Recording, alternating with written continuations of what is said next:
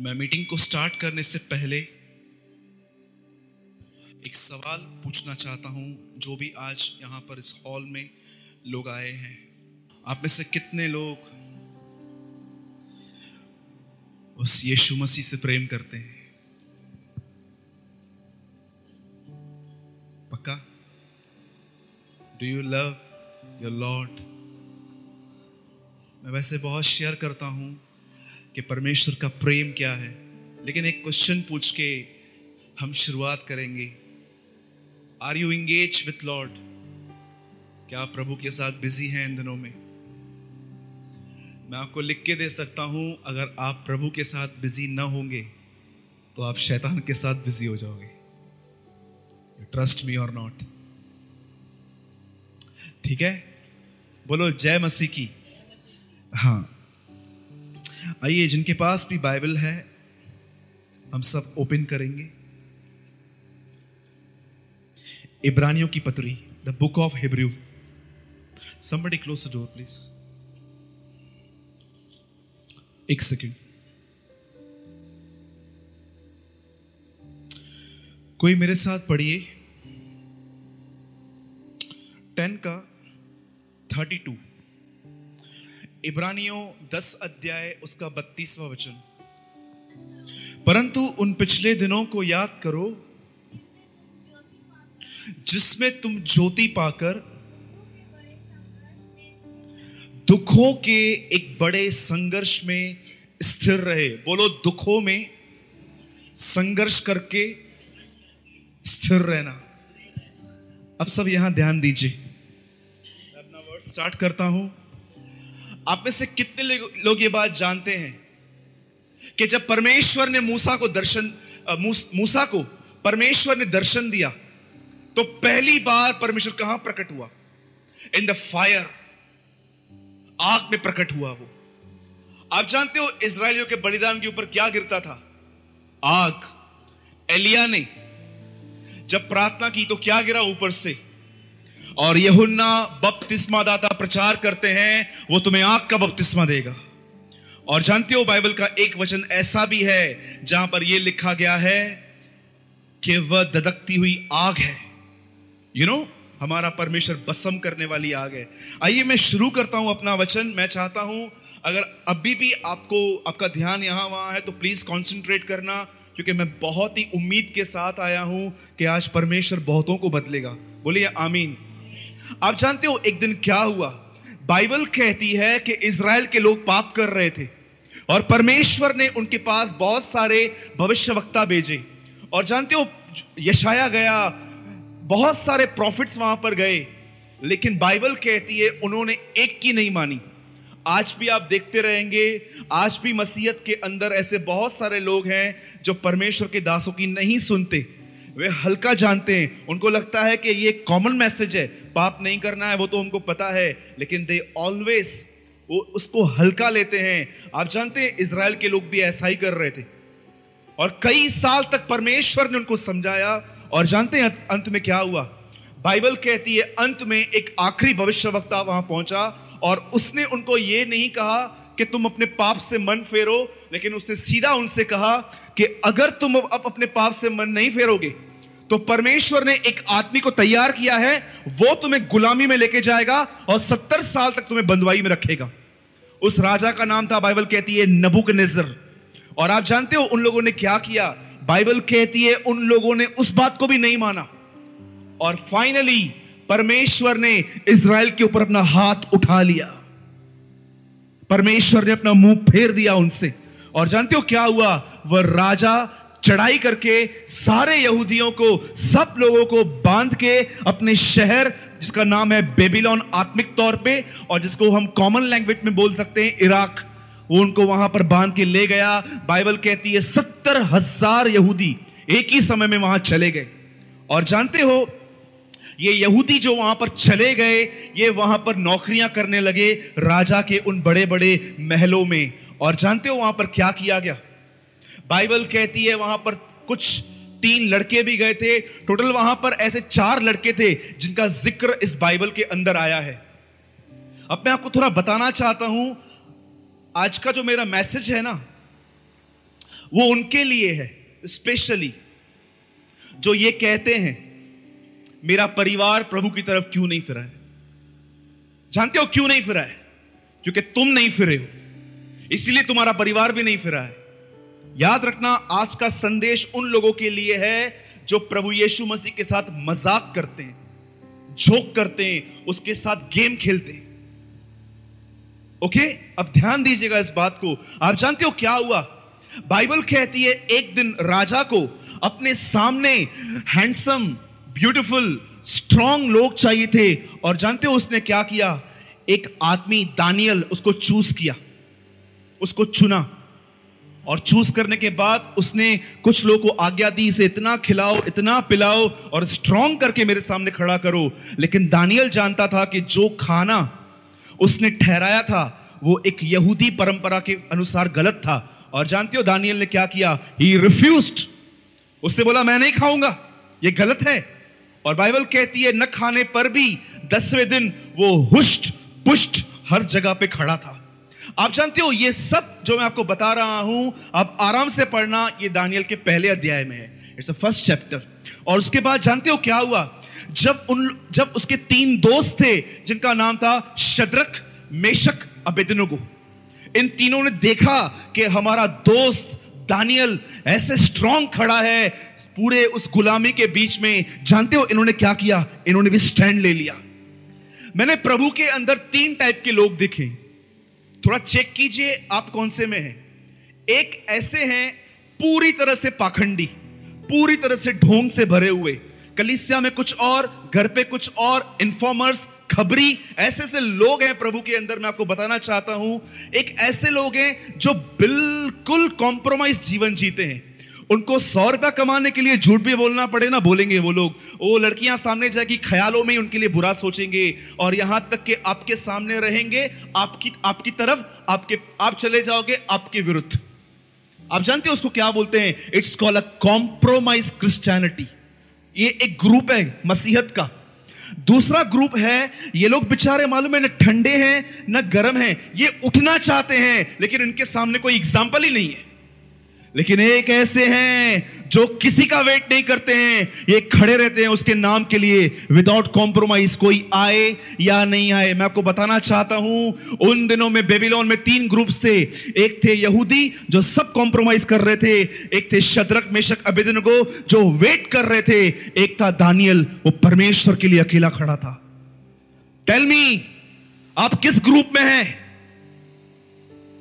किसी का इंतज़ार करते हैं, प्रभु के साथ मज़ाक करते हैं, या ऐसे हैं, कोई रुके या नहीं रुके, मैं खड़ा रहूँगा प्रभु के लिए। टेल मी और जानते हो, जब दानियल अकेला खड़ा हुआ, उसके बाद उसके तीन दोस्तों ने उसको देखा था, वो उससे इंस्पायर्ड हो चुके थे कि यार, गुलामी के अंदर ये बंदा प्रभु के लिए खड़ा हुआ है। और जानते हो, उसके बाद क्या हुआ? वहाँ के राजा ने एक दर्शन देखा और उस दर्शन के पाँच हिस्से थे पाँच टुकड़े थे और ऊपर का जो हिस्सा था ना वो गोल्ड का था। और जानते हो आजकल ऐसे बहुत सारे झूठे भी लोग हैं जब आप उनको दर्शन बताओगे ना उनको पता तो नहीं है कुछ भी बता देंगे। और नबुक ने जो दर्शन देखा वो इतना सयाना था वो उनको बोलता था अगर मैंने दर्शन बता दिया तो कुछ भी बता दोगे। अब मुझे ये भी बताओ मैंने दर्शन क्या देखा था? यू you नो know, वो क्या कर रहा था? आज मैंने से कई लोगों को देखा है। उन, उनको दर्शनों का अर्थ भी नहीं पता रहता है फिर भी कुछ ना कुछ बोलते रहेंगे। यू नो क्यों? मेरे मतलब जानते हो क्यों बताते वो किसी आदमी के सामने नीचे नहीं होना चाहते। वो बताना चाहते हैं हम आत्मिक थे हम आत्मिक हैं। मैं आपसे एक बात पूछता हूँ। उन दिनों में उसने दर्शन देखा और जानते उसने क्या किया? उसने दर्शन नहीं बताया कि मैंने क्या देखा। और जानते उसने क्या किया? उसने सबको बोला, उन कस्तियों को, उन लोगों को बोला, मुझे बताओ। और लास्ट में उनको कोई नहीं बता पाया। तब उन लोगों ने जानते हैं क्या किया। उन लोगों ने कहा, एक लड़का है हमारे बीच में, दानियल। उसको बुलाओ, वो तुम्हें बताएगा। और दानियल ने उसको पूरा दर्शन बताया कि तूने ऊपर का हिस्सा गोल्ड का देखा है और नीचे की और चार गवर्नमेंट्स हैं। अब इस आदमी की हॉटीनेस देखो। इस आदमी की। इसको यह बताया गया कि ऊपर थाली तरह गोल्ड का है नेक्स्ट थर्ड चैप्टर में इसने गोल्ड का पूरा मूर्ति खड़ा कर दिया कि सब राज्य मेरे यू रीड इट और जानते हो उसके बाद क्या हुआ? उसने एक फतवा निकाला कि सब लोग इस मूर्ति के सामने आएँगे और कुछ लोग उस मूर्ति के सामने बैंड बाजे बजाएँगे और जैसे बैंड बाजा बजता है, सब लोग वहाँ पर झुक जाओ। और जानते हो उसके बाद क्या हुआ? बाइबल कहती है, जब वो गोल्ड की मूर्ति खड़ी की गई और सब यहूदी, सब वहाँ के लोग लाखों में पब्लिक वहाँ जमा हुई और जैसे उन लोगों ने वो सारंगिया, तुरई सब आवाज़ें सुनी, लिखा है, सब झुक गए। लेकिन ये तीन लड़के चुपचाप से पीछे खड़े थे।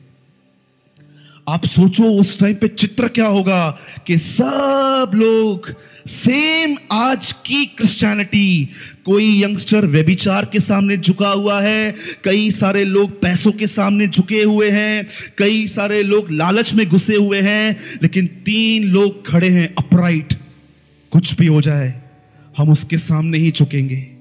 और जानते हो, जब इन तीन लोगों को देखा गया कि ये खड़े हैं तो वहाँ पर उन लोगों ने जानते क्या किया? उसको सामने, राजा के सामने लेकर आए और राजा को बोलते हैं, राजा, ये देख, ये नहीं झुकते हैं तेरे सामने। राजा उनको बोलता है, क्या कर रहे हो तुम लोग?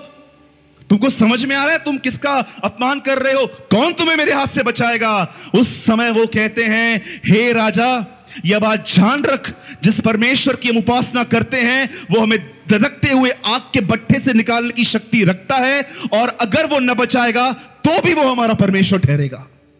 यू you नो know, उसके बाद क्या हुआ? नाउ लिसन वेरी केयरफुली जब राजा ने यह बात सुनी आप आराम से पढ़ना बाइबल के अंदर, लिखा है, राजा आग बबूला हो गया। और राजा ने कहा, अब तुमको यह पनिशमेंट नहीं मिलेगी, अब तुमको इससे भी ज़्यादा मारूँगा मैं। और जानते हो उन लोगों ने क्या किया? उन, उसने कुछ लोगों को बुलाया और कहा, इन तीन लोगों के साथ एक काम करो। बोला, क्या? बोला, इनको अंगरखे पहनाओ। इनके हाथ बांधो, इनके मोजों को, मोजे पहनाओ। और तीसरा चौथा काम जानते हो क्या करो? वो जो आग है ना, उसमें इतना घासलेट पेट्रोल डाल के उसको इतना धतकाओ और इसके अंदर डाल दो इन लोगों को। और जानते हैं ये तीनों यहूदी पुरुष हाथ बंधे हुए, कपड़े पहने हुए, मोजे पहने हुए जब उसके अंदर जा रहे थे, बाइबल कहती है उनको डालने वाले लोग जल गए थे पूरे। और जानते हैं ये लोग जब अंदर गए, राजा तब खड़ा था और राजा ने क्या देखा? डाले तीन गए थे, लेकिन दिख चार रहे थे। और चौथी बात वहाँ पर लिखी है कि जो वो चौथा मनुष्य था, पता नहीं वो सरदूत की तरह, परमेश्वर की तरह दिख रहा था। और जब राजा ने उसको देखा, ये कौन है? इसको अब सबको बाहर निकालो। और जानते हो? अब सुनिए, जब वो तीन लड़के बाहर आए, एक खतरनाक बात वहाँ लिखी गई है। वहाँ लिखा गया है, उनके बाल और उनके जो अंगरख, ये जो सॉक्स थे, वो नहीं जले थे। अब मुझे बताओ उस आग में क्या जला। टेल मी बताओ उस आग में क्या जला। कोई इस बात को पढ़ता ही नहीं है कि एक्चुअली ये लड़के सॉक्स अंगरखा, बंधन ये तीन चीज़ें लेके गए थे, लेकिन जब ये निकले थे ना, वहाँ पर लिखा है, इनका बाल भी भाका नहीं हुआ, इनके सॉक्स भी नहीं जले, और लिखा है, उनमें से जलने की बदबू नहीं आ रही थी। पर मैं आपको बताना चाहता हूँ, उस आग में एक चीज़ जल के खत्म हो गई थी। जानते हो क्या? बंधन। मैं आपको आज पूछना चाहता हूँ, क्यों परमेश्वर कई बार आपको दुखों और तकलीफों में उस आग में, जानते हो क्यों बेचता है? ताकि बंधन जल जाए। मैं आपको पूछता हूँ, आप में से कितने लोगों ने एक्सपीरियंस किया है जब आप दुखों में जाते हो? आपको पता भी नहीं चलता है कि आपके अंदर कितने बंधन खत्म हो जाते हैं, कितना आप नम्र बन जाते हैं। मैंने ऐसे भाई बहनों को देखा है जिनको परमेश्वर ने आग में जाना अलाउ किया कि हाँ तुम जाओ।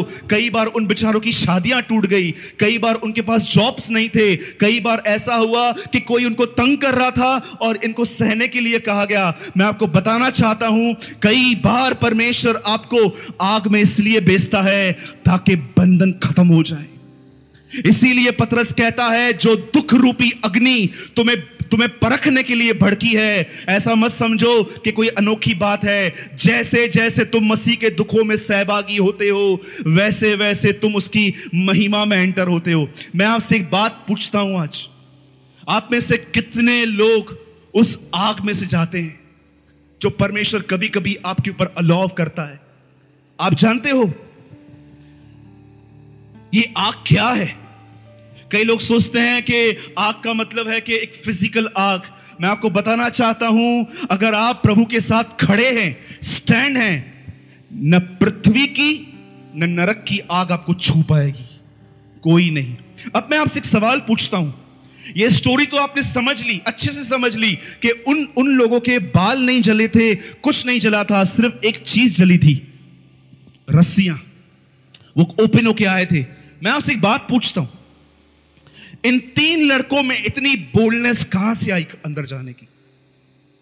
हमेशा राजा के सामने इस तरह जाते हैं, राजा तू चिरंजीव रहे। तू युगान युग जीता रहे, तू ऐसा रहे, तू वैसा रहे। पर मुझे एक बात बताइए, इन लोगों ने राजा से कहा, तू पर, तू बोले कुछ भी कर, क्या भी कर तो तुझे जो करना है कर। हम लोग अपने परमेश्वर के सिवा और किसी बात के सामने नहीं झुकेंगे। और बाइबल कहती है, उन्हें आग में डाल दिया गया। मैं आपको बताऊँ, शद्रक, मेशक अभिदनों को इतनी बोल्डनेस कहाँ से आ गई? आज के मसीहों को देखो। सारा दिन डिस्करेज डिस्टर्ब मुँह लटकाए घूमते रहते हैं। ऐसा लगता है कि इनमें और अनबिलीवर में कोई फ़र्क ही नहीं है, लेकिन इन तीन यहूदी लड़कों में, गुलामी के अंदर भी वो इतने बोल्ड वो इतने इतने सुपर्बली क्यों खड़े थे? डू यू नो क्योंकि उन्होंने एक व्यक्ति को देखा था, जो विदाउट कॉम्प्रोमाइज खड़ा था। उनका दोस्त दानियल। मैं कभी कभी ये ये देखता हूँ कि पुराने नियम में भी एक कलीसिया थी। उसका पास्टर था दानियल। उसके कलीसिया में सिर्फ़ तीन ही लोग थे, शद्रक, मेशक अभिदनगो और देखो वो कैसे थे। सच कहता हूँ, आपको पता है, कई बार आप अपने परिवार की कंप्लेंट्स दूसरों को देते हो। मेरे साथ अच्छा नहीं चलते, मेरे साथ ये नहीं करते, मेरे साथ वो नहीं करते, मेरे को कोई समझने वाला नहीं है। आपको पता हूँ, आपका सबसे बड़ा प्रॉब्लम क्या है? जानते हो क्या है? आप अपने घर के अंदर प्रॉब्लम्स को सॉल्व करने में लगे पड़े हो, लेकिन आप उस प्रॉब्लम को सॉल्व नहीं करते हो जो आपके अंदर है।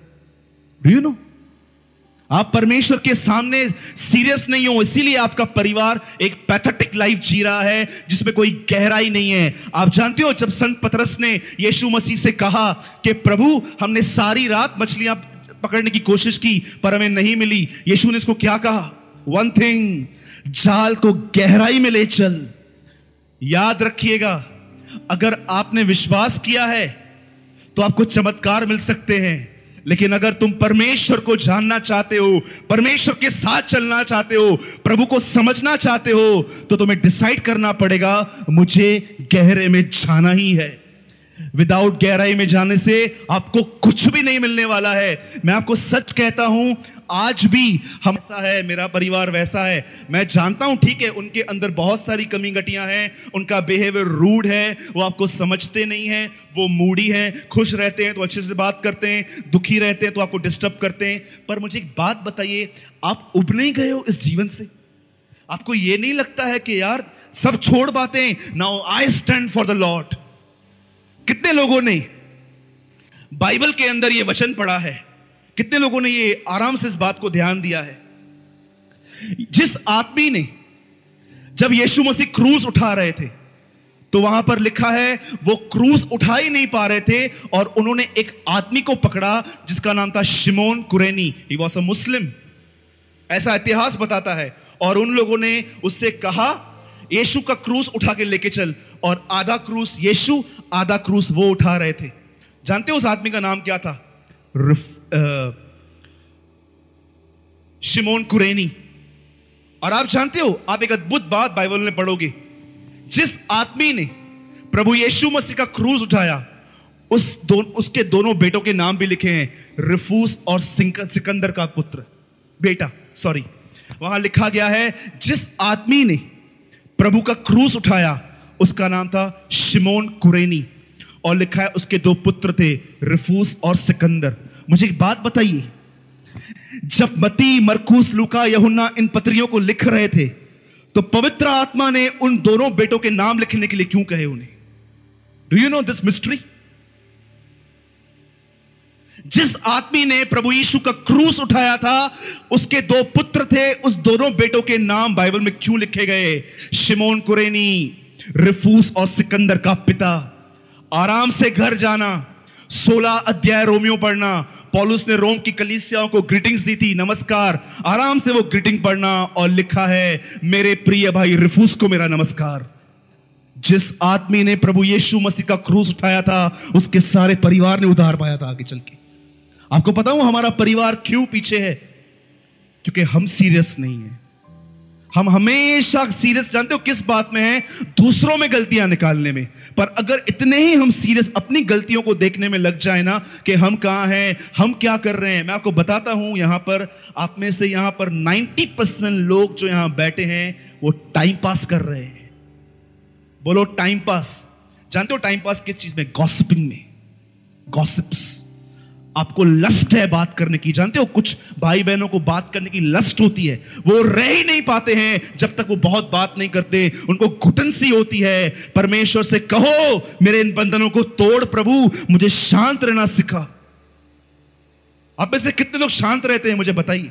टेल मी जब आपको अंदर से लस्ट आती है किसकी निंदा करने की किसी ने आपके साथ कुछ बुरा किया था और आप किसके साथ बैठ गए और आप देख रहे हो वो बात आपके अंदर से ऐसे अंदर आग की तरह निकलने की कोशिश कर रही है। आप उस समय प्रेयर करते हो, प्रभु, मुझे शांत रहना सिखा। कि उस समय बोल के फट पड़ते हो, फिर प्रभु की तरफ़ फिरते हो और कहते हो, मुझे क्षमा कर, सालों से यही चलता आया है, सालों से। You have a lust for blasphemy जानते हो, ये लोग दानियल को देख के कैसे खड़े थे, कैसे स्टैंड थे। मुझे एक बात बताइए, आप किस ग्रुप में आते हैं? विच ग्रुप यू बिलोंग आप उस कॉम्प्रोमाइज क्रिश्चियनिटी के अंदर हैं? सब चलता है? सब चलता है, बिल्कुल चलता है। आप जानते हो, कई लोगों से एक बात पूछो। उनको पूछो, आप व्यभिचार क्यों करते हो? जानते हो क्या बोलेंगे? दाऊद भी तो व्यभिचार में गिरा था ना, वो तो राजा था। उनको बोलो, आप निराश क्यों होते हो? ब्रदर आप क्या बात करते हो? एलिया भी इतना बड़ा भविष्य वक्ता था। उसको सुसाइड के विचार आए थे तो हम कौन है? मुझे एक बात बताइए, जब ये बपतिस्मा लिया था तो किस नाम से लिया था? एलिया और दाऊद के नाम का? हाँ? किसने आपको बपतिस्मा दिया? आइए, पानी में डुबकी मारते हैं। मैं तुमको दाऊद और एलिया के नाम का बपतिस्मा देता हूँ। ये नाम मेंशन ही नहीं है। डू यू नो तुमने जब पानी में बपतिस्मा लिया तो किस नाम से लिया? Father son and the holy spirit जानते हो जब आपने आपके ऊपर किसने नाम रखा, आपके ऊपर किसने हाथ रखा तो आपके ऊपर उन्होंने घोषित किया, तुम एक विजय परमेश्वर की संतान हो। किसका बपतिस्मा लिया तुमने? पॉलुस कहता है, क्या तुम्हें मेरे नाम का बपतिस्मा मिला था? हाँ? सोचिए। बंद कीजिए टाइम पास। सोचिए, बहुत कम समय बचा है। बहुत जल्दी आएगा वो बादलों पे। बहुत जल्दी आप उसको देखोगे जब वो बादलों पे प्रकट होगा। और आप याद रखना इस बात को, जो मैं अभी कह रहा हूँ। लिसन वेरी केयरफुली आज से 10 लाख लोगों ने, आज से 2016 साल पहले 10 लाख लोगों ने उसे इसराइल में देखा था और कुछ लोगों ने देखा था, वो क्रूज पे चढ़ा हुआ था और जानते हो, सबके पाप ले चुका था वो। इब्रानी की पत्री कहती है, पहले वो पाप के साथ प्रकट हुआ। याद रखना, अब वो पाप के लिए प्रकट नहीं होगा। बाइबल कहती है, अब वो अपने पवित्र लोगों में महिमा पाने के लिए आएगा। किन लोगों में? एक दिन जानते हैं क्या हुआ? यीशु मसीह एक जगह पे बैठे हुए थे। और बाइबल कहती है, इस साइड कुछ वैश्याएँ, व्यभिचारी, चोर, चुंगी लेने वाले बैठे हुए थे और इस बाजू फरीसी खड़े थे और ईशु इनके साथ आराम से टिफ़िन शेयर कर रहा था, बातें कर रहा था, इनका खाना खा रहा था और इन लोगों को इतनी चिड़ लगी, ये लोग चेलो चेलो के पास आके कहते हैं, कौन है ये? वो बोलते हैं, ये हमारा गुरु है, प्रभु है। बोलता है, गुरु और प्रभु होके पापियों के साथ खाना खाता है? और लिखा है, यीशु उसी तरफ़ मुड़े और कहा उनसे, मैं धर्मियों के लिए नहीं, परंतु पापियों के लिए आया हूँ। अब मैं सिक्का बदल देता हूँ। उसका पहला आगमन धर्मियों के लिए नहीं, परंतु पापियों के लिए था। अब उसका दूसरा आगमन पापियों के लिए नहीं, धर्मियों के लिए होगा। ऑलवेज रिमेंबर और याद रखना, कई लोग ऐसा सोचते हैं कि अभी बहुत समय है। आराम से जियो अपना जीवन। मैं आपको बताना चाहता हूँ, बाइबल कहती है, चोर के समान वो आएगा। आपको पता भी नहीं चलेगा कि कैसे वो आएगा, कैसे तुरई बजेगी। मैंने एक मूवी देखी थी। और जानते उस मूवी में मैंने क्या देखा था? एक आदमी का इतना बड़ा ट्रक जो है ना, वो कहाँ पर ठुका हुआ पड़ा था। सब लोग उसके पास भागे और शायद सोचा ड्राइवर बचा हुआ रहेगा और जैसे दरवाज़ा खोला, जानते हो उस आदमी के सिर्फ़ कपड़े पड़े हुए थे, वो उठा लिया गया था, जब प्रभु यीशु मसीह आए थे। मैं आपसे बात पूछता हूँ, आप में से कितने लोग आज ये डिसीज़न ले रहे हैं, कोई खड़ा रहे या न रहे? मैं खड़ा रहूँगा उसके नाम के लिए विदाउट कॉम्प्रोमाइज कितने लोग परीक्षा में से निकलने के लिए झूठ बोलते हैं? बताइए। आप एक जगह पे फंस गए हो और शैतान ने आपके मन में विचार दिया है, एक झूठ बोल, यहाँ से निकल। टेल मी हाँ? धानियल की वजह से वो तीन लोग खड़े हुए थे और जानते हो, परीक्षाएँ रुकी नहीं, वो चलती रही, वो चलती रही, वो चलती रही। परीक्षाएँ जब तक ज़िंदा हो, तब तक आएँगी। और याद रखना, हर परीक्षा क्या होती है? लिसन आप जानते हो, बहुत सारे लोगों ने इन दिनों में एक इंसानों के अंदर बहुत एक जुनून होता है बॉडी बनाने का, इसलिए वो जिम ज्वाइन करते हैं, पता नहीं क्या क्या करते हैं। कितना दिन रात वो मेहनत करते हैं, डंबल्स उठाते हैं, खाना छोड़ देते हैं, सारा दिन सोचते हैं कि यहाँ से एक बाहर निकले, मैं कुछ दिखूं। बाइबल कहती है, अखाड़े में लड़ने वाला योद्धा अगर विधि के अनुसार न लड़े तो प्रतिफल क्यों पाएगा? कितने लोगों ने वचन पढ़ा है कि अखाड़े में लड़ने वाला योद्धा अगर विधि के अनुसार न लड़े तो प्रतिफल क्यों पाएगा? आप जानते हो, जब भी भी आप के सामने परीक्षा आती है पाप करने की और आप अंदर से लड़ते हो, मैं नहीं करूँगा। यू आर डूइंग एक्सरसाइज और आप मज़बूत बनते हो। आप स्ट्रांग बनते हो। चाहे कुछ भी हो जाए, क्या भी हो जाए, मैं वो काम नहीं करूँगा जो मेरे परमेश्वर को पसंद नहीं है। और यही फेथफुलनेस देख के वो आपको अपनी आत्मा से इतना भर देता है। और जब भरने के बाद जब आप खड़े रहते हो, लोग आशीष पाते इसीलिए याकूब कहता है, धन्य है वह जो परीक्षा में स्थिर रहता है। वो परीक्षा से निकलकर वह जीवन का मुकुट पाएगा जो प्रभु ने की है। अब मैं एक आखिरी सवाल पूछ के इस मीटिंग को यहीं पर खत्म करता हूँ। मुझे बताइए, शतरक मेशक अबिदनगो जब आग के बट्ठे में गए तो क्या खोकर आए? बोलिए ज़ोर से। ज़ोर से बोलिए। अगर परमेश्वर कभी कभी हमारे ऊपर दुख अलाव करता है तो किस लिए करता है? ताकि बंधन टूटे। जानते हो कौन सा बंधन सबसे बड़ा? मैं आपको बताऊँ? लोगों से उम्मीद। ये सबसे बड़ा बंधन है हमारे जीवन में। लोगों से एक्सपेक्ट करना। वे मेरी मदद करेंगे, वो मुझे प्यार करेंगे, ये मुझे इज़्ज़त देंगे, ये मुझे ये करेंगे, वो मुझे वो करेंगे। ये बहुत बड़ा बंधन है। इसी बंधन की वजह से डिस्टर्ब डिस्करेजमेंट लड़ाई झगड़े होते हैं। परमेश्वर से प्रार्थना करो, प्रभु मुझे बंधनों से छुड़ा। बाइबल कहती है, अभिषेक के कारण जुए तोड़े जाएँगे तुम्हारे। वन मोर थिंग आप जानते हैं पतरस अपने जीवन में कितना बदला था। आपने उसके लिए, उसके बुरे काम तो बहुत बड़े हैं कि वो अंद्रयास को माफ़ नहीं करता था, वो लेजी था सेंटर ऑफ़ अट्रैक्शन बनने की कोशिश करता था और बीच में बात करने की उसको बहुत आदत थी। प्रभु एलिया और मूसा से बात कर रहा था, वो बीच में आके बोलता है, तंबू बनाऊँ? यू नो बहुत सारे लोगों को बीच में बात करने की आदत होती है जैसे। डू यू नो वो अपने एंडिंग डेज़ में कैसा हुआ था? बूढ़ा पतरस। सच कहता हूँ, मैं उसका आदर करता हूँ। इस बाइबल के अंदर, जिस आदमी ने सबसे कठिन बातें लिखी हैं समझने की तो वो पतरस है। पॉलुस कहता है, उसकी कुछ बातों को समझना इतना आसान नहीं है। जानते हो ये बात? जानते हो? जब पतरस को यह पता चला कि पॉलुस मर चुका है, नीरो ने उसका गर्दन काट दिया है और उसे यह भी मालूम पड़ा कि वही राजा उससे भी ढूंढ रहा है। और जानते हो ये बूढ़ा पतरस बेचारा? दूसरा पत्री अपना लिख रहा था और लिखते लिखते वो ये कहता है हे hey, मेरे भाइयों एक दूसरे के लिए प्रार्थना करो एक दूसरे का सम्मान करो परमेश्वर का भय मानो। और उसी वचन की चौथी लाइन वो लिखता है राजा का सम्मान करो। पतरस अपने अंतिम दिनों में यह बात लिखता है, जो व्यक्ति मुझे मारने के लिए ढूंढ रहा है, उसकी इज़्ज़त करो। That is a work of the Lord in Peter.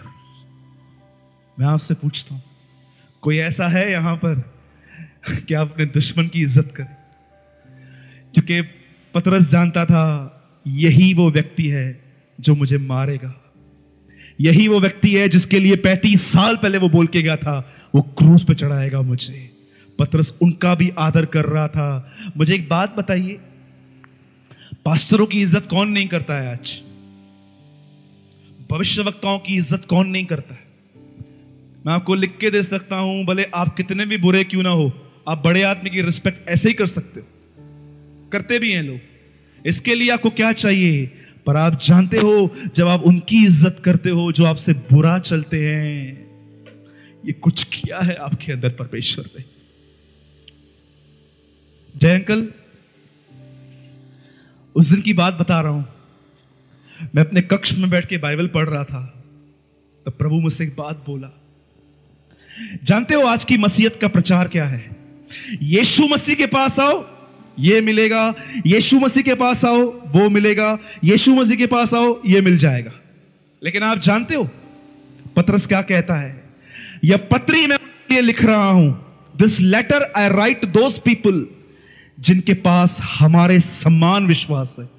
पत्रस कह रहा था मैं ये पत्र उनके लिए लिख रहा हूँ, जिनको हमारे जैसा विश्वास है। आप जानते हो, जो विश्वास आपके पास है, वो विश्वास चेलों के पास नहीं था। और जो विश्वास चेलों के पास था, वो आज की मसीहत के पास नहीं था। आज की मसीहत के पास विश्वास है कि प्रभु सब बातों से निकालेगा प्रॉस्पर करेगा, अमीर करेगा आईफोन लेके देगा, कार लेके देगा। लेकिन जानते हो उनको क्या विश्वास था? उनको विश्वास था, वह वह बादलों पर आने से पहले हमें अपनी तरह बनाएगा। ये एपोस्टलिक फेथ था उनके पास। आपके पास है ये? नहीं है तो परमेश्वर से कहो कि आज के झूठे लोगों ने मेरे अंदर जो झूठा विश्वास डाला है, वो निकाल और मुझे वो विश्वास दे जो उनके पास था। और परमेश्वर आपको दे देगा। और याद रखना आप भी खड़े हो जाएँगे। जब वो आएगा, मैं आपको सच कहता हूँ, वो आपको पहचानेगा, वो आपको उठाएगा, वो आपको गले लगाएगा और अंत में वो कहेगा, धन्य है तू मेरा दास। बोलो, जय मसीह की। मैं आपसे पूछता हूँ, वो विश्वास है आपके पास कार, बंगले, गाड़ी वाला? कि आपके पास वो विश्वास है कि जब वो आएगा तो वो मुझे पहचानेगा, वो मुझे ले जाएगा? यस जय मसीह की। बोलो, प्रभु महान है। बोलो, प्रभु दयालु है। बोलो, मैं विश्वास करता हूँ कि परमेश्वर आने से पहले मुझे अपनी तरह बनाएगा, मुझे हर बंधन से छुड़ाएगा और अपने सामने मुझे पवित्र और निर्दोष खड़ा करेगा और मैं उसके उसके राज्य में बड़े आदर के साथ प्रवेश करूँगा। बोलो, यीशु मसीह की, बोलो, प्रभु मुझसे प्रेम करता है। चाहे मैं कैसा भी हूँ आइए हम सब खड़े हो जाएँगे।